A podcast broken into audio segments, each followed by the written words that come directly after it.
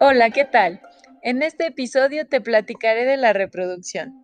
Es, en mi opinión, el más fascinante de los procesos que llevan a cabo los seres vivos, porque es la capacidad de crear otra vida. Es lo que permite perpetuar a las especies y además mantener sus características mediante la herencia. Y también es por la reproducción y sus transformaciones que ahora podemos apreciar la biodiversidad del planeta. La reproducción ocurre en todos los niveles de organización, desde las pequeñas células de las que estamos formados todos los seres vivos. De hecho, es por eso que crecemos y regeneramos nuestros tejidos cada cierto tiempo, porque se reproducen nuestras células. Realmente, este tema es demasiado amplio, y aunque no se puede hablar de todo en este espacio, espero dejar claras las nociones básicas y que puedas percibir el asombroso proceso de la reproducción cuando observes la naturaleza.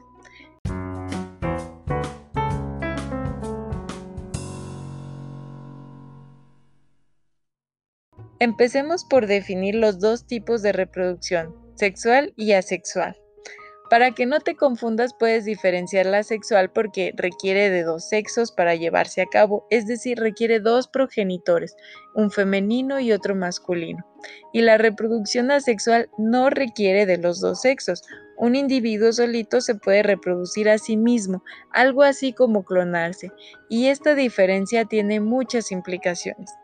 El hecho de que sean dos padres hace necesario que se unan o fusionen dos células, una que viene del padre y otra de la madre. Estas células reproductivas se llaman gametos y son los óvulos en las hembras y los espermatozoides en los machos. Tienen la mitad de los genes de cada padre, entonces cuando se unen en la fecundación, forman un nuevo individuo que se parecerá la mitad al papá y la mitad a la mamá.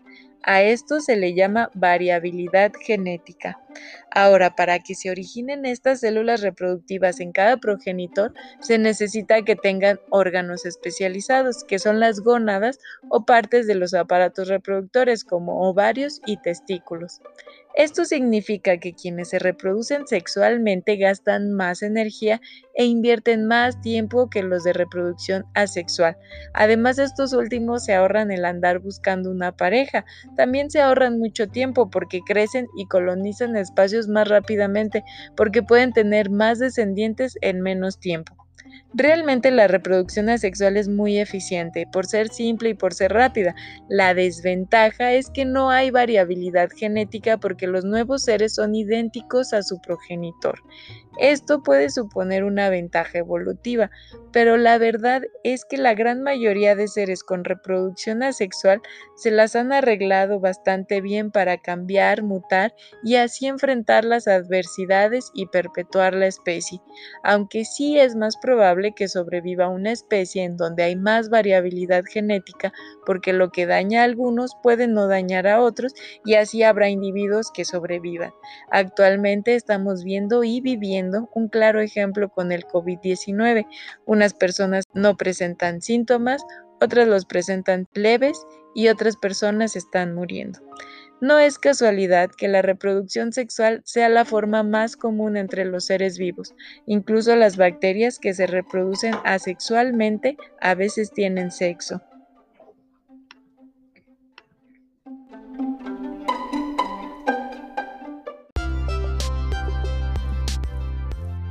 Sin más preámbulo, hablemos ya de las adaptaciones, estrategias y comportamientos de los que se valen las diferentes especies de animales para reproducirse. Por si tenían la duda, sí hay animales con reproducción asexual. En su mayoría son invertebrados que viven pegados al suelo y no pueden buscar compañeros, o especies que viven muy alejadas de otras y no se topan con una pareja, entonces lo más fácil es segmentarse o fragmentarse. Pareciera que los animales capaces de reproducirse asexualmente tienden a ser más simples, que no tienen muchos órganos o tejidos, como estrellas de mar, corales, medusas, pero estas especies también tienen su forma sexual de reproducción. Hay una especie de corales, por ejemplo, que arrojan sus gametos a la columna de agua con la esperanza de que se fecunden y así hacer una combinación de genes que les ofrezca una mayor posibilidad de sobrevivir si el ambiente cambia. Hablemos entonces de la reproducción sexual.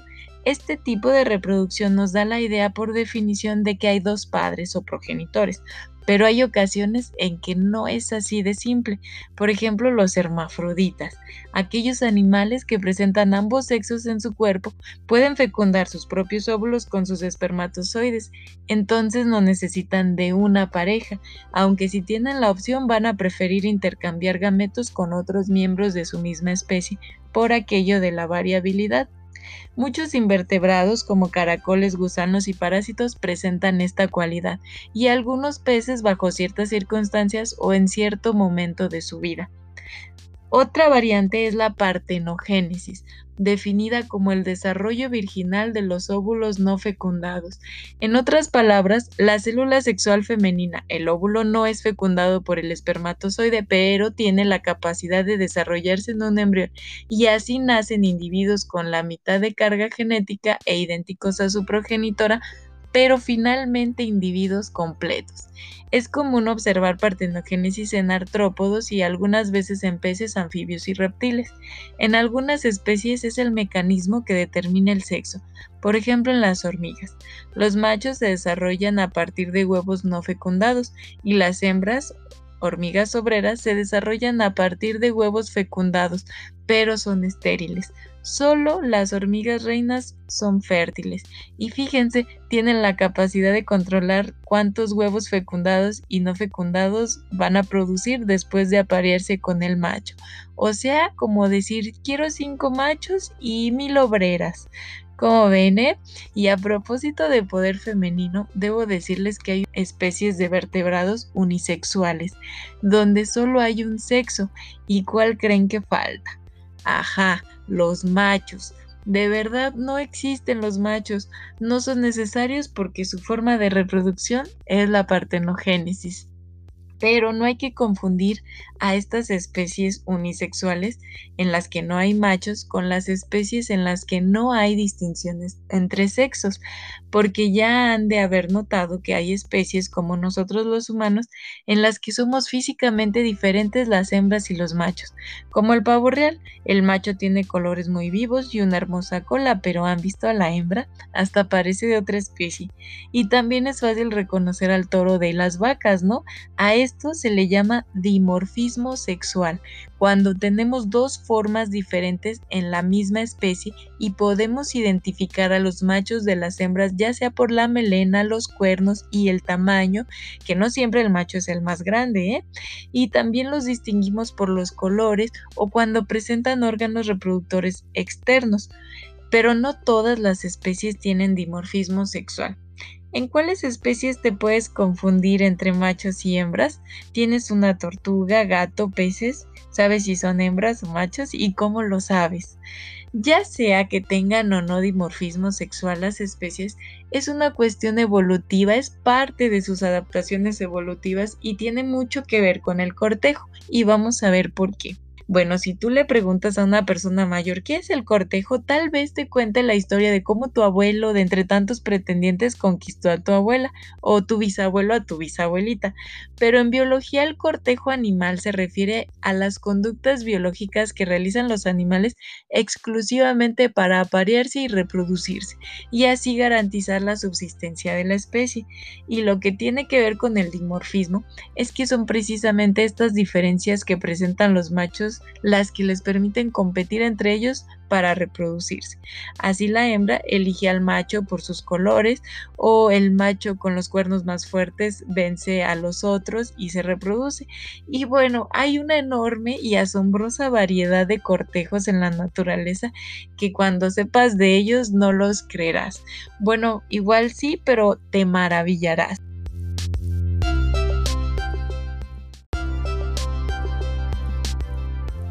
Hablemos ahora sí de la reproducción biparental, donde tenemos dos progenitores de sexo opuesto.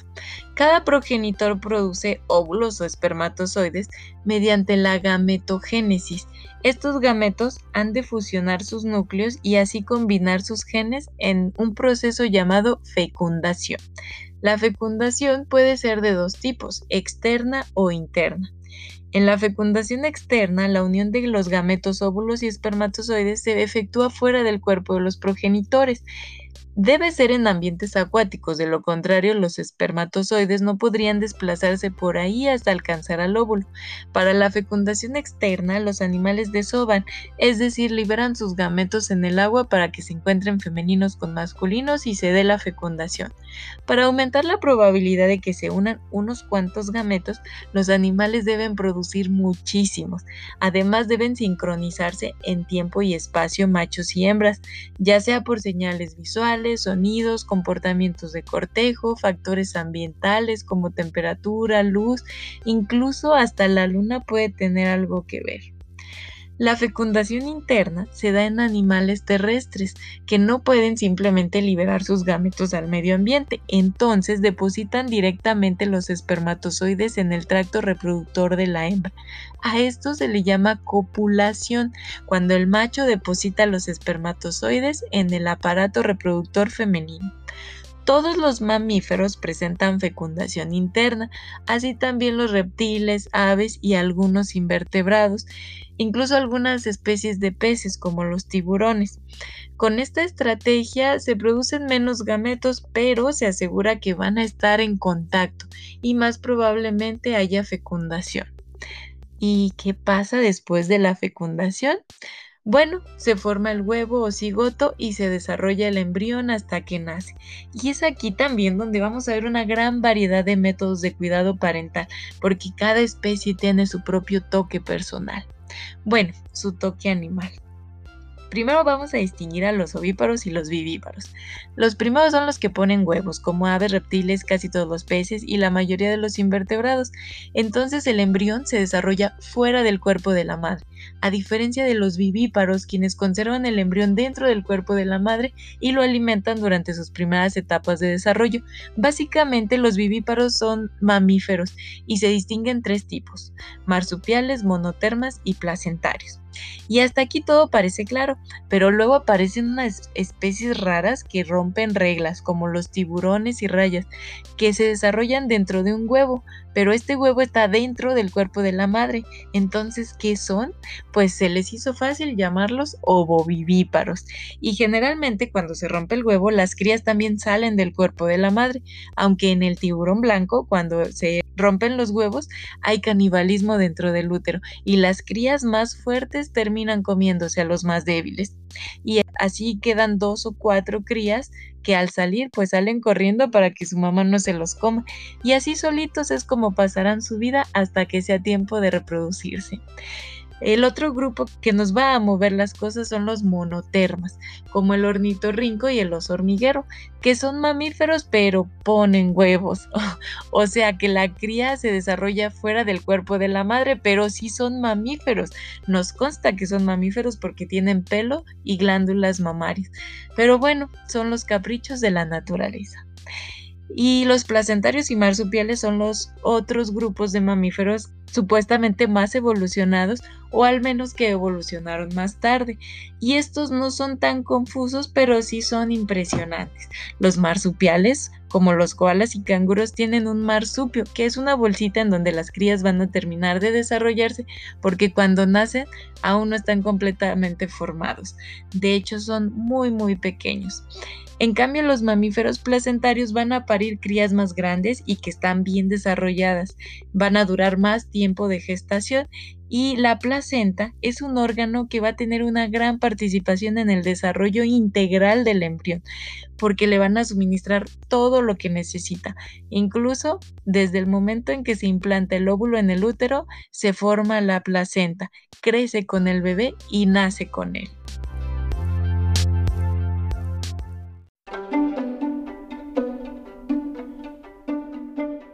Ahora, en cuanto al cuidado de las crías, es común observar en ovíparos que dejen sus huevos nada más escondidos de los depredadores y se desentienden.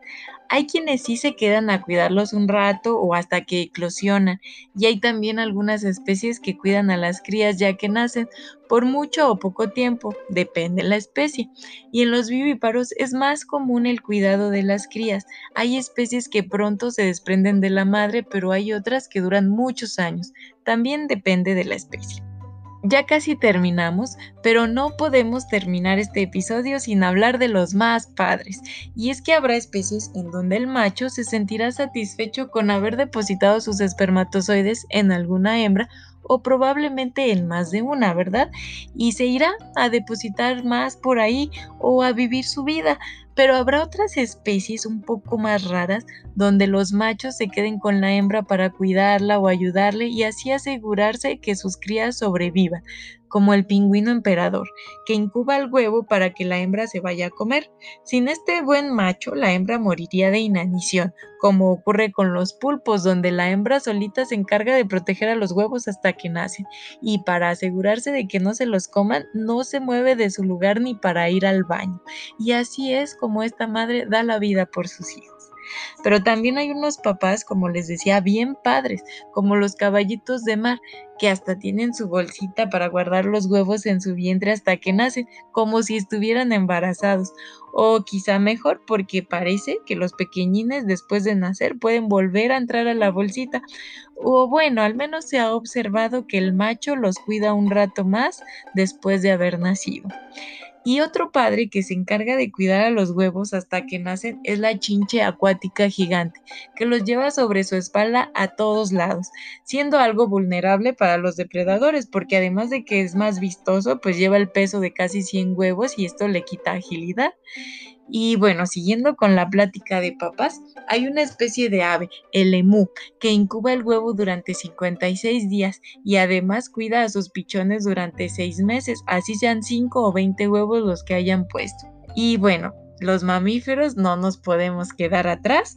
Está el mono tití, que es un macho que suele llevar a su cría en la espalda un buen tiempo después del parto, porque la hembra queda exhausta.